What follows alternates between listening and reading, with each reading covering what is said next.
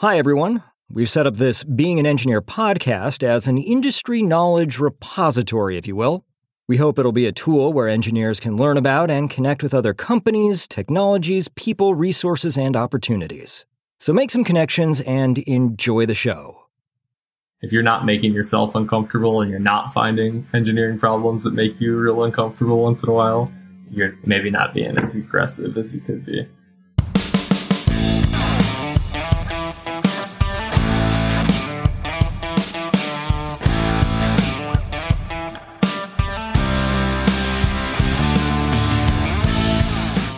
Welcome to another exciting episode of the Being an Engineer podcast. Today, we're speaking with Ray Kampmeier, who is an electrical engineering consultant and product developer. Ray earned his double degree from the University of Minnesota in 2013 and in 2015 founded his company, The Humble Transistor, or THT for short. There, he and his team provide electrical engineering and firmware, firmware development services spanning from proof of concept prototyping to designs for mass production. Ray, thank you so much for joining me today. Thank you so much for having me on, Aaron. You're welcome. Well, what made you decide to become an engineer? Hmm, I think I've got to decide how far back to go. Um, I think like all a, the way, like a lot of engineers, um, grew up playing with Legos and just kind of tinkering with materials around the house. My mom is an art teacher. She's a elementary and middle school art teacher and just a good educator. And she did a great job inspiring us to use our hands and to craft things and to be passionate about what we build. And on the other side of the family, my dad is a software developer, uh, computer guy, so we got kind of a technical education coming up with that. And it wasn't until I was in high school that I met a couple professional electrical engineers, and I was really taken with the passion that just oozed out of them. You could tell that, you know, when someone asked what they do, they were just smiling. They were so happy with, with their profession. And, um, and that that kind of description of their job that they shared was infectious, and I I got bit by the bug. I, I figured uh, that that sounds like a really fulfilling discipline, and then in addition to all that, um, you know, we we kind of grew up in this age of internet and computers, and it's so new in in the history of humanity, and um, I think it's easy to get caught up in all that and just kind of take some of that stuff for granted. And I had these lingering questions, at least my whole life. And, and, you know, some people, I think, who might think like me are kind of like, I gotta understand how this works. To use it, I kind of like gotta understand how it, how it works. And, um, I always had this, this lingering question in the back of my mind of like, how does the internet work? How does this computer work? Like, what is the screen that I'm viewing a web browser on? How does that function? And so I had this appetite to kind of dig down and learn what a lot of electrical engineers before me, decades before me, they grew up with. So I, I did not grow up with um, with an Atari or with uh, you know a, a computer where you're dealing with just like such low levels of memory and, and things like that, and this re- resource constrained kind of like advent of computing. So um, for me, yeah, there was an appetite to kind of like learn back, go backwards, and and learn about what all of this electronics technology is about that is so ubiquitous in today's today's world. Yeah, that's that's cool. I, I like your curiosity for you know we're all standing on the shoulders of giants these days, and who uh, who were those shoulders? You know how how were those shoulders built? That's cool. Yeah, I want to reach down and ask those giants what their names are and get to know them a little bit. Yeah, yeah, nice.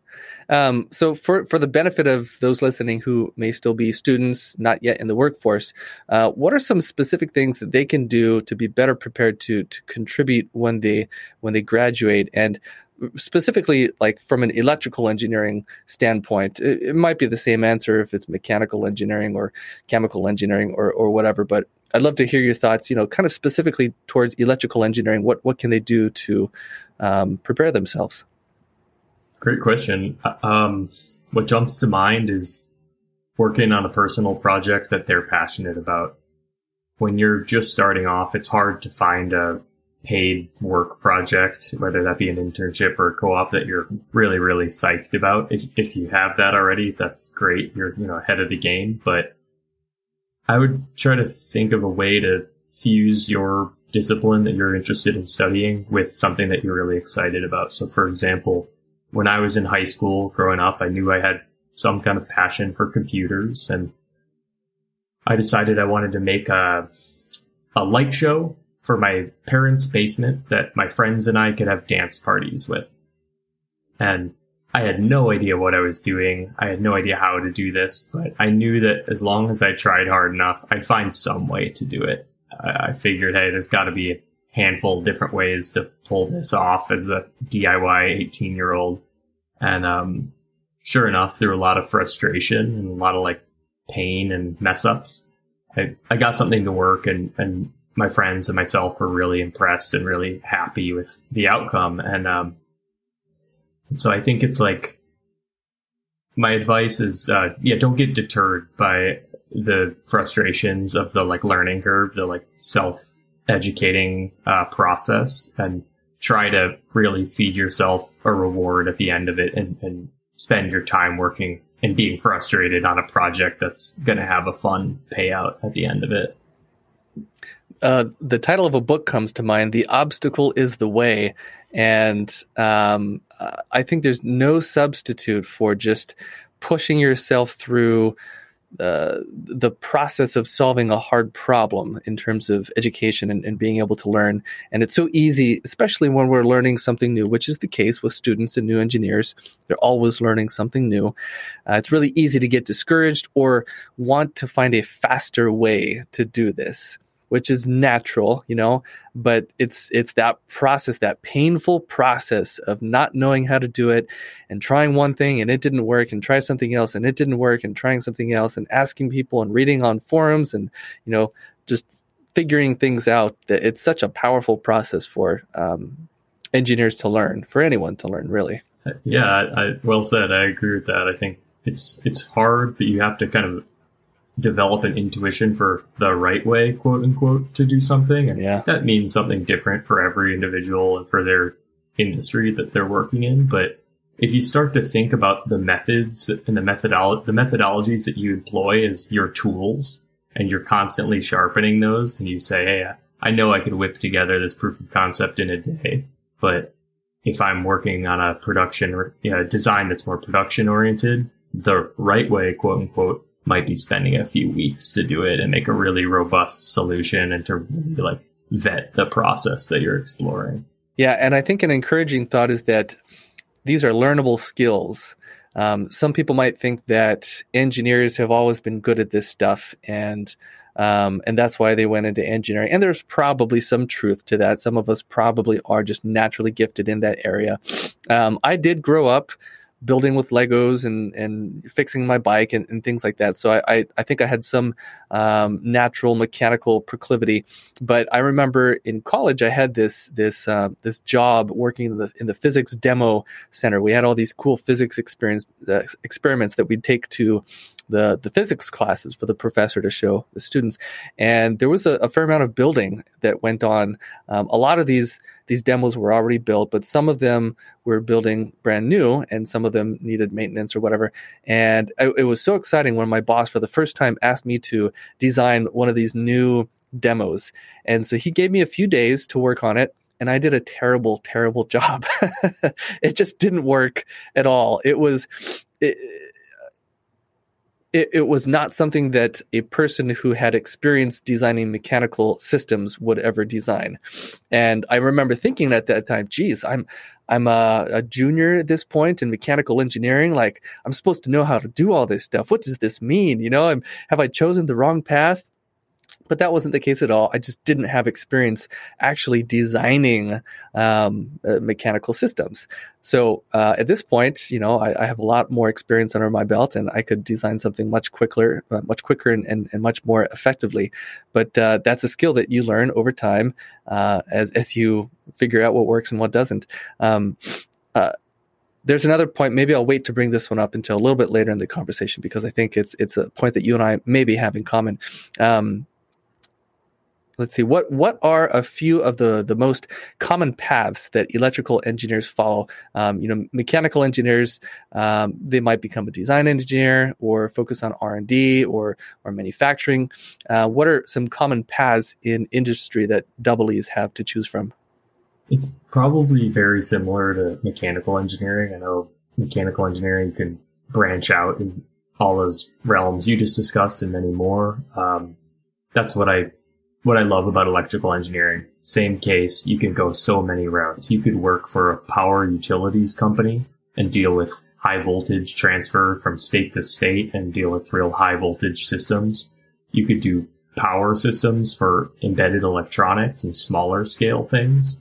You could do power that's somewhere in the middle where you're doing like charging charging systems for uh, electric vehicles you can go a signal processing route that's more of applied math, and you could do things like try to scrub out noise from wind turbines on Doppler radar. So, like, you can use uh, digital signal processing and, and uh, advanced applied math and stuff for applications like that. Uh, signal processing, DSP, that's everywhere. So, when you're talking about uh, rockets and aerospace and all that, even medical, there's DSP applied everywhere. So that's a great field to be in. You've got embedded electronics, like what I do, where you're building circuit boards for products that serve um, an individual purpose, like a product you find at Best Buy or buy on Amazon, like uh, headphone, headphones, digital thermo- thermometers, um, even like computer monitors. These are all considered embedded electronics. You've got more general purpose electronics and high speed design. So guys that'll design server uh, motherboards for really high speed data transfer for um, companies like Facebook or you know any, anybody who's running web servers. That exists in our computing products today, like laptops or home computing products. Uh, so I'm probably missing some other ones. Oh, we've got RF, we've got wireless. That's the dark arts of electrical engineering. That's the black magic side of thing side of things.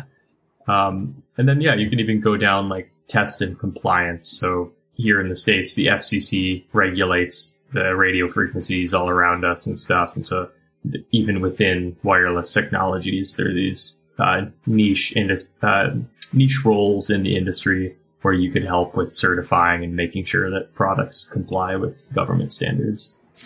Well, um, speaking of black magic and uh, the the black box here, for me, Double E is entirely just a black box of magic. I don't really get how any of it works. I know I should, but I've never been good with electrical. And uh, one of our customers likes to say, I'm not sparky. He says that about himself, but I think that's very applicable to me. I'm not sparky. Um, your, your company's named the Humble Transistor, which I think is just such a, a wonderful name. And it, it, made me think that uh, there's probably a story behind that. What, uh, how did you come up with that name? Well, I kind of liked the name because it reminded me of a medieval guild.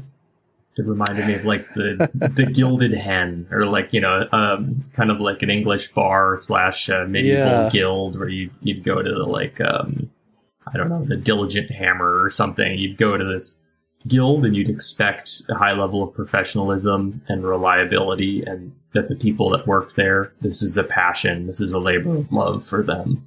Um, and they they're really working to refine their craft, and this is a place that they want to be, and they want to be working for these clients. Um, and then the the specific name itself, the humble transistor, I similar to when we were talking about um, kind of why I was interested in getting into electronics and wanting to work backwards towards the history of like how we've come to a place we are. Um, I wanted to I wanted to kind of draw out this idea of we we design embedded electronics and we're tied into the real world. So we're kind of at this junction between the mechanical space where we're dealing with um, physics and chemistry in our chips and in our components, and the world of software, which is much more abstract and kind of floating above society. It's a little bit harder to grasp and understand how that ties into the real world. And so, in addition to that, I also wanted to emphasize and, and kind of hold ourselves honest of remembering how much you can do with this elemental building block. This transistor is the core component that's spurred this modern information communication age. And it's still, it still is the, the main shebang. We talk about the chip shortage and what's going on with Taiwan, Taiwan semiconductors. It's all about packing as many transistors as you can into a chip. And these transistors, um, uh, you can you can just do so much with them. So in our designs, we we try to make these really cost effective, production ready electronics designs, and um and like not get weighed down with the bloat of of like highly integrated, uh, really complex, really expensive chips. And, and, so we're not taking the easy route. We're not taking the hand handheld, like off the shelf, um, pre made solutions and just put, putting three or four parts together. We're we're getting down to the nitty gritty. We're getting down to the lowest level that we work with, and that's the transistor. Very cool. As as I uh, thought about the name, the humble transistor, it, it got me thinking my, to myself, do I really know what a transistor is? And the answer is no, not really. Uh, it, I know it has something to do with like processing a signal or amplifying a signal or transferring a signal, but I don't really know what a transistor does. I was watching the Apple event the other day and they, they talked about their, their A16 chip having like some stupid number of transistors in it, 10 billion or 4 trillion or, or some very large number. What is a transistor? How does it work? What does it do? Yep, I, I love it. Apple gives us the marketing lingo. They try to wow us with the millions and the billions, but yet you know, they're not explaining the relevance of this. Um, so the transistor, I guess it, it helps to understand why it was ever made in the first place. And so it started with communications and with, uh, with phone lines. So long distance calls, uh, when, when long distance calls were just starting out, there were these telephone exchanges that were like one city block by one city block, these massive buildings. There was one in every prominent city and these had a bunch of like electromechanical relays almost that were connecting different calls and routing calls throughout the country. And Americans had this huge appetite. This was actually this is global as well, but America pioneered a lot of this, and Bell Labs had a lot to do with this. But there's this huge appetite for being able to connect with people across the country. We take that for granted. Yeah, I'm look I'm looking at you across the video call right now, but imagine for the first time you're able to call someone in Cincinnati and say, "Hey, stranger, like how's it going? What's it like over there?" Or you're able to call someone from a magazine you love and you get to talk to one of the editors uh, in, in person. And so there's this huge pressure, like human pressure, to pioneer this technology, and the engineers that are supporting this at Bell Labs and a, a bunch of other uh, telecommunications companies they're just hustling to keep up. And they're like, it's so fascinating. Like every decade, it's a whole new set of technology that they're using to try to keep up with this demand. And at first, they were employing uh, telephone operators, human beings, and they quickly realized this isn't scalable. With the trajectory that this is going, we don't have enough human beings in the world to support this network. We need to automate this. And so they use what they know and, and they um, at the time, there were these really sophisticated electromechanical relays, and I think Germany was sourcing some really good ones at the time. And um, so this these would take min- minutes and minutes to like relay your calls, and they were prone to burning out, and they would require a huge building and kick out a lot of heat. And so Bell Labs pioneered a solid state switch. So rather than an electromechanical switch, they created the transistor. So at the simplest form, you could think of a transistor as a three-way, uh, not a three-way, a three-port valve. You've got your input and your output on this valve, and then the control is also an electrical signal. So when you look at the light switch in your house, you could think of that as a quote unquote three port device where you've got your input, your house's electricity, 120 volt, and then where the light bulb connects. And then the third port, the third um, connection is your finger and you're mechanically toggling that. And so the the breakthrough of the transistor is there's no mechanical control, it's an electrical control. And so now the input, the output, and the control signal on this valve, they're all within the same domain, the domain of the electron. And what that allows us to do is to pack millions and billions of these on the same chip and have them all routed to one another. And so now what started as a simple electromechanical manual control light switch on your wall, we've got kind of what's like neurons in the brain. We've got these little valves that are like synapses that are talking to one another, controlling one another. And now we've got these vast, vastly complex valve networks that are scooting electrons around in novel ways and performing the tasks that we've kind of come to accept, like doing things like presenting what our monitor shows to us, routing our data through the internet, and, and allowing our phones to function. That was a wonderful description. I don't think I've ever heard anyone put it uh, so so succinctly or or just descriptively. That was great. Thank you so much. Thank you. Um, so the the the transistor then you said that it it functions entirely in the electrons domain.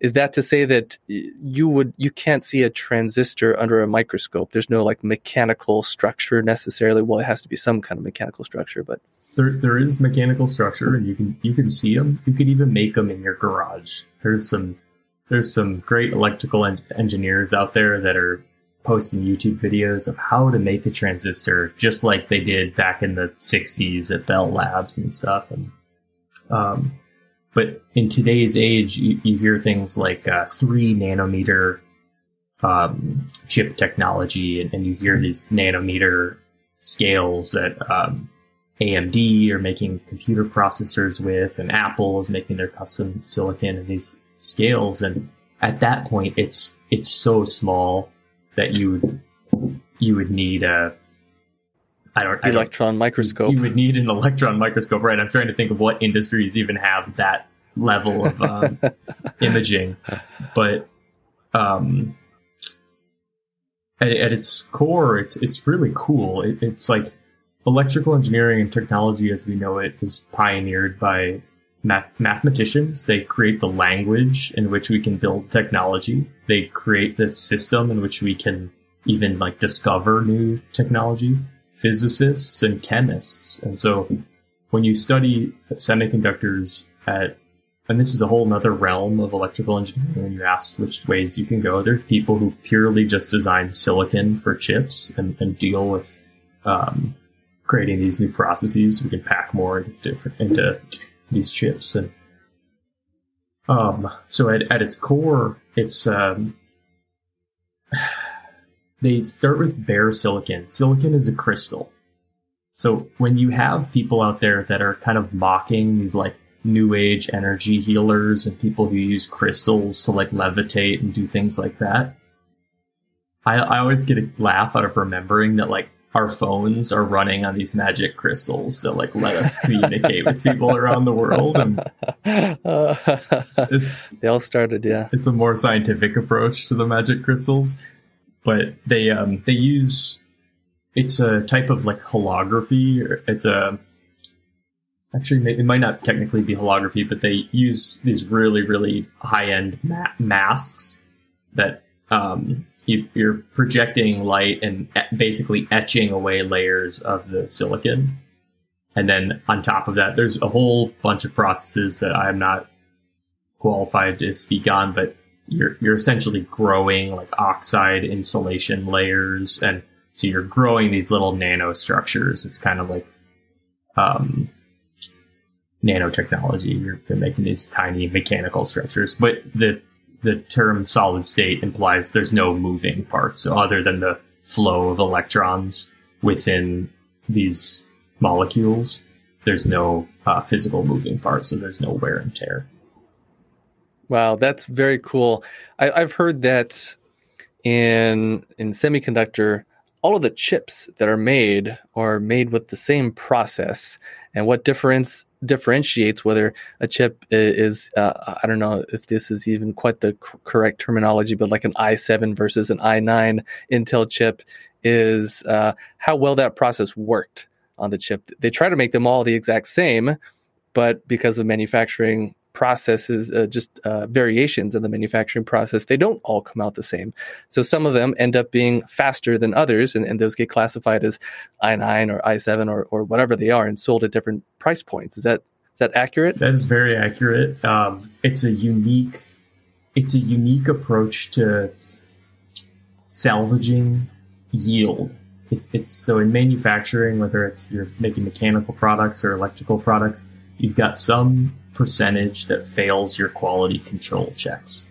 And so the processor manufacturers in today's age, whether that's Intel or AMD, they have a unique approach to it. They say it's ineffective for us to try to dial in our process so that we're getting 99.9% yield. What we're going to do is we're going to design and architect our our transistor kind of little city with you know within the chip and we're going to make it in a way so that if we detect that certain sectors or certain subsystems are not functioning because this really, really detailed, super microscopic process, you know, it's error prone, we're going to just disable those and sell it as a lesser tiered product. That's brilliant. Great business strategy. It's a good business strategy. And then one, one quick thing I want to add um, related to the yield is I heard just in, in the industry from a friend who'd worked for a big silicon manufacturer is there'll be things like um, you'll get a when you're working there you'll get notices of like hey we want to warn people that a certain deodorant or um, uh, perfume or something is affecting yield. And so just chemical traces going through a clean room jumpsuit in wow. just one small step of this whole process can significantly throw off yield that you're going to have to ask your employees to change up their personal hygiene. that is amazing. Uh, one of the team members here at Pipeline worked uh, at Intel for some time, and he was telling us stories about troubleshooting they had, and their their yield had fallen off. They couldn't figure out why, and they spent can't remember how long it was. It was it was maybe a week or something, and the the line was down for this entire period, which is a huge loss in revenue. And uh, they were they were getting like traces of uh, I think it was copper, just where they they weren't supposed to have any, and they, they couldn't figure it out. They couldn't figure it out, and finally, they found out that uh, there was a, a, a mechanical connection somewhere and uh, a copper fitting had been used where it was supposed to be a, a, different material and just the the tiny trace molecules of copper that got scraped off into the air when that that fitting was connected or disconnected was enough to to throw off the balance of this entire line and and decimate their yield which was just mind-blowing to me that such a small thing could have such a huge impact aaron it reminds yeah. me of um, tin whiskers. Have you encountered that at all? It's kind of related to aerospace and metals used no, in products. Uh-uh. There's a phenomenon. It's a type of like uh, metal migration. So there's a handful of different forms of this, and it remind. I think it's probably similar to this, uh, where like tiny copper flakes can like catalyze metals actually growing out in like a plant in a certain direction.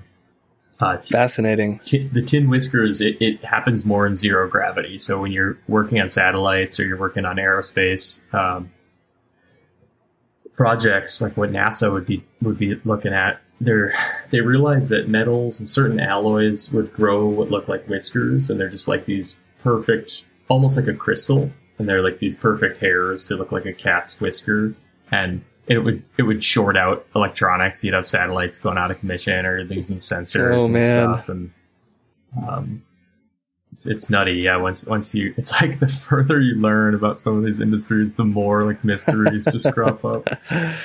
Which is why they the the world needs engineers like us to solve these little problems. Yeah. Well, I'll take just a very short break here and share with the listeners that teampipeline.us is where you can learn more about how we help medical device and other product engineering or manufacturing teams develop turnkey equipment, custom fixtures, and automated machines to characterize, inspect, assemble, manufacture, and perform verification testing on your devices. We're speaking with Ray Kampmeier today. And uh, Ray, uh, earlier I, I, mentioned that I was going to save a question for a little bit later. So this is the point in the conversation where I'm going to bring this back. Um, you, uh, I think, if I uh, got the math right here, only worked for a few years after graduating before starting your company. How did you uh, decide to to hang your shingle and start your own business after only you know a few years? Um, well, Aaron, when I was in school, I was always really self motivated and self driven.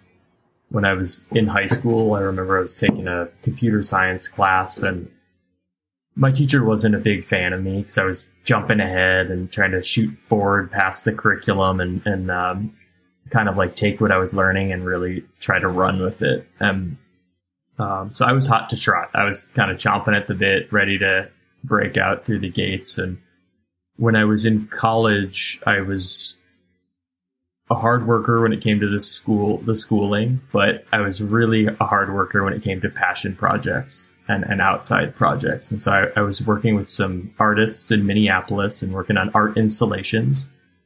And, um, somehow that led me to get into product development. So those were kind of like the first products I was working on were these one-offs, um, that were up and running for a few months and a lot of animatronics and uh, puppetry and stuff and animatronic theater. Um, I after that I, I got linked up with this company called Logic Product Development in Minneapolis, and that was like heaven for me. That was like Willy Wonka's factory. It had mechanical engineering, industrial design, electrical engineering, a whole staff of project managers, uh, they had a manufacturing line where they were doing medical, military, aerospace uh, product manufacturing, and so it was basically like full turnkey design services and manufacturing. And um, for a guy like me, it was like huge appetite to learn about the industry and everything, and all everybody who I needed to talk to was right there, and so. Uh, that that was really exciting, and, and like to this day, this was a college internship and I just absorbed so much and I'm, I'm so happy for an opportunity like that. So you talked a little bit about like what people can do who are in school and still thinking about this. It escaped me at the time, but you gotta get an internship. You gotta get a co-op. You gotta talk to somebody, even if it's unpaid. Get out there, you know, get into an industry that you're excited about and start to try to help them out in the best way you can. I was entirely ineffective for this company. I, I was doing a lot of like, um, you know, hands-on, kind of like a lot of manual testing and and um, uh, technician work and stuff like that. But I was able to ask really smart engineers questions every single day, and then to just pick their brain. I felt like I was paying my dues by doing the grunt work, and I in turn would ask a lot of questions and try to just soak up as much as I could. So after that, when I had graduated, I moved to California to join a small startup company as a second employee at a company called Punch Through Design. They do similar work to what I do here. They had a lot of emphasis on Bluetooth and like IoT products, and uh, help help grow that company a little bit. We released a product called the LightBlue Bean. Um, that was an internal product that helped people fast track making IoT products. It was like a little Arduino development kit that runs on a tiny coin cell battery.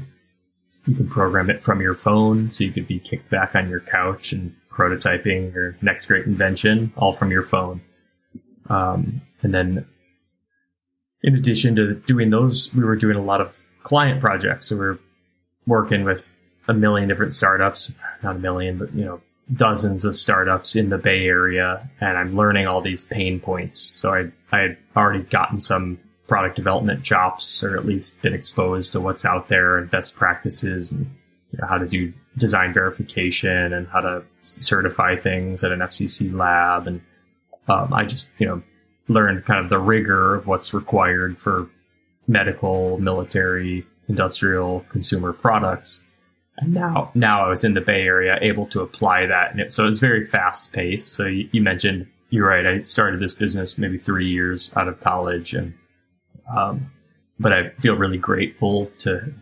It felt like I had worked for you know dozens of companies and just getting an inside look at, at all these startups who are trusting us to come in and implement these best engineering practices for them. So towards the end of that time at Punch Through, I figured, hey, um, I'm ready to do this for myself. Like I know how I want to do this. Not to say that Punch Through is bad at, at doing the product development. I just knew that I have a way that I want to do this. I, I want to put it all together now. I, am I'm, I'm done.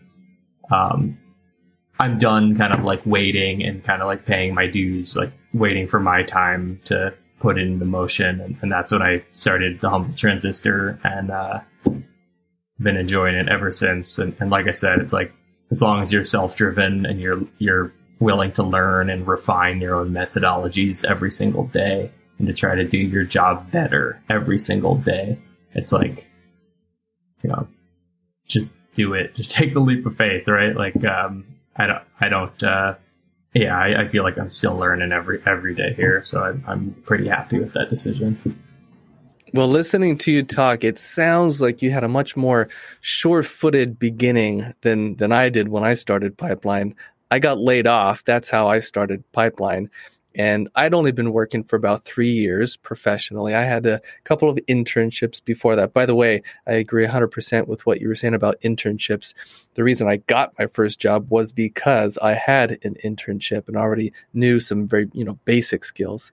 Uh, anyway, I got laid off. It was during the recession and I started Pipeline because I didn't feel like going back to work for another company but I definitely had a lot of imposter syndrome. Um, I did not have the luxury of, of having worked for, you know, uh, a plethora of different companies when I started, and there were a lot of things I just didn't know how to do. That's probably one, I don't know, maybe one reason why I'm so bad at electrical because I, I, I didn't do any electrical, and when I went off on my own, that was definitely not my strong suit. So I didn't pursue anything even closely related to electrical. Anyway, um, the uh, we talked earlier about what can engineers do to prepare themselves. I, I feel like I'm really good at what I am good at now, which is mechanical design. I'm I'm not the strongest analytical engineer for sure, but I'm really good when it comes to mechanical design engineering. And I think the reason I'm so good at it is because I I didn't have many resources to turn to when I started my company. And so I spent a lot of extra time on my own just trying to figure things out, you know, whether it was some research on the internet or just trying something and it didn't work. So trying something else and reading through SolidWorks forums and learning the CAD tools and, and talking with vendors and understanding what material is going to work and what kind of bend radius certain aluminums can accept for sheet metal and all these different things. And that was, uh, I mean, trial, talk about trial by fire. That, that was definitely it. And and I learned you know so much through that experience of just trudging through the the difficulty every day. But it, it was also fun because I, I, love doing this stuff. So I don't want to make it sound like it was uh, just this arduous uh, ordeal that uh, that that I hated. That that wasn't the case at all. It's just a, a, lot of work, but a lot of fun work. Well, it shows, Aaron. Pipeline is so polished and professional, and to hear you say that, I'm like, okay, well, you must have. You, you clearly had a lot of success in the method that you employed there. Oh, thank you. I appreciate you saying that. Yeah, uh, I think that there is something too that you mentioned how you were kind of done um, putting in your dues and you were ready to do it your way. I, I think that's a hallmark of entrepreneurs. We want to do things our way. And I definitely have strong opinions about how things should be done and the right processes and, and things like that. So um, I've always thought.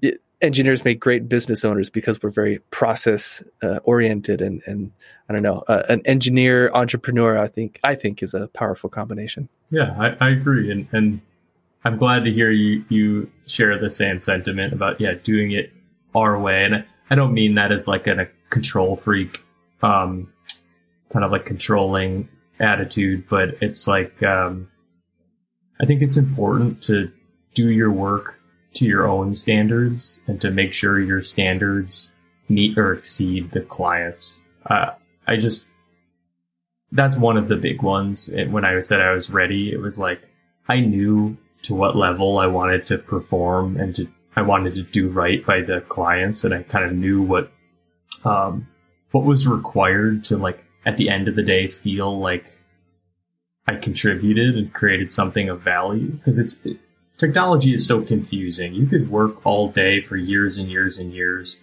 and at the end of it all, the overall project was a flop, or you know something happened, or you were just off the mark. You were working towards the wrong direction, and so um, I felt like, hey, I'd accumulated some knowledge and I could use it in a really potent way and I could do right by the clients and get them the most bang for their buck. Yeah. Yep. Fantastic.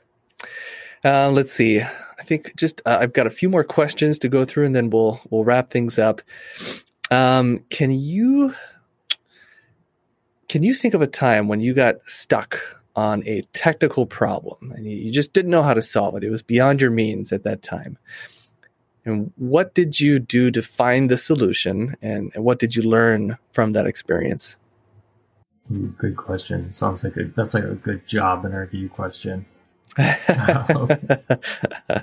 well, I think one good lesson to remember for especially electrical engineers. I know there's like, I feel like when you're at engineering school, you kind of get these stereotypes for all the engineering disciplines. You got the civil engineers who maybe know how to party a little bit more, and you got the mechanical engineers who are a little more well rounded. You got some better people skills, and I don't mean to diss us, but the electrical engineers, like we're known for our math skills. I don't think we're particularly the most personable like, socialites.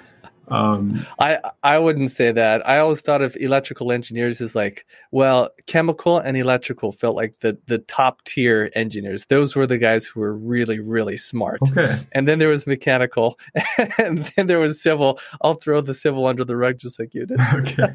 No, and I, I wasn't. Yeah, I wasn't trying to bash the civil. I think I think there's something so there's when and what I'm getting at. Um, maybe it'll make more sense as I continue this thought, but um, I was going to say some of the most challenging problems I've faced were ones where I realized I've got my head in the sand. I, have I've dug I've dug into a problem so deep where I've kind of like lost touch with um, people in my network who could help. You know, it, it could be as simple as reaching out for help and just writing a detailed forum post or calling up that uh, old coworker of yours who had worked in a related field and maybe asking them. And so, you know, it could it could be as, as easy as me writing you, Aaron, and saying, Aaron, I've got this mechanical automation problem, and I don't know if it's big enough to be a project that you're interested in, but like, would you mind giving me some you know feedback on this? And so, for example, one of those times it happened with wireless certifications. We failed a wireless certification, and you're at the testing lab and you're just hemorrhaging money. You're, you're, having to pay per day. So you're like, I got to solve this in a matter of hours because I just, I can't be, I can't be paying for every single day that we can't figure out this bug. Um, and so in that case, I, I was, I was really happy. This was early on in my career. I was happy to be forced into a position where I realized, okay, even though I fancy myself as a generalist, I, I can't solve this. This is over my head. This is a very niche domain, and I can't solve this at least in a matter of hours. And so, um, it was a reminder to me that as an engineer, you really need to foster a good network of people in these different domains that you can count on, you can lean on, and you can in turn reciprocate and and provide this domain expertise to to guide people when they're in a pinch because if you're not making yourself uncomfortable and you're not finding engineering problems that make you real uncomfortable once in a while, you're maybe not being as aggressive as you could be. Great quote. I love that. All right. Well, let's see. I'll just uh, do maybe one more question here, then we'll wrap it up. What what tool do you think should exist that currently does not exist that would help engineers do their jobs better?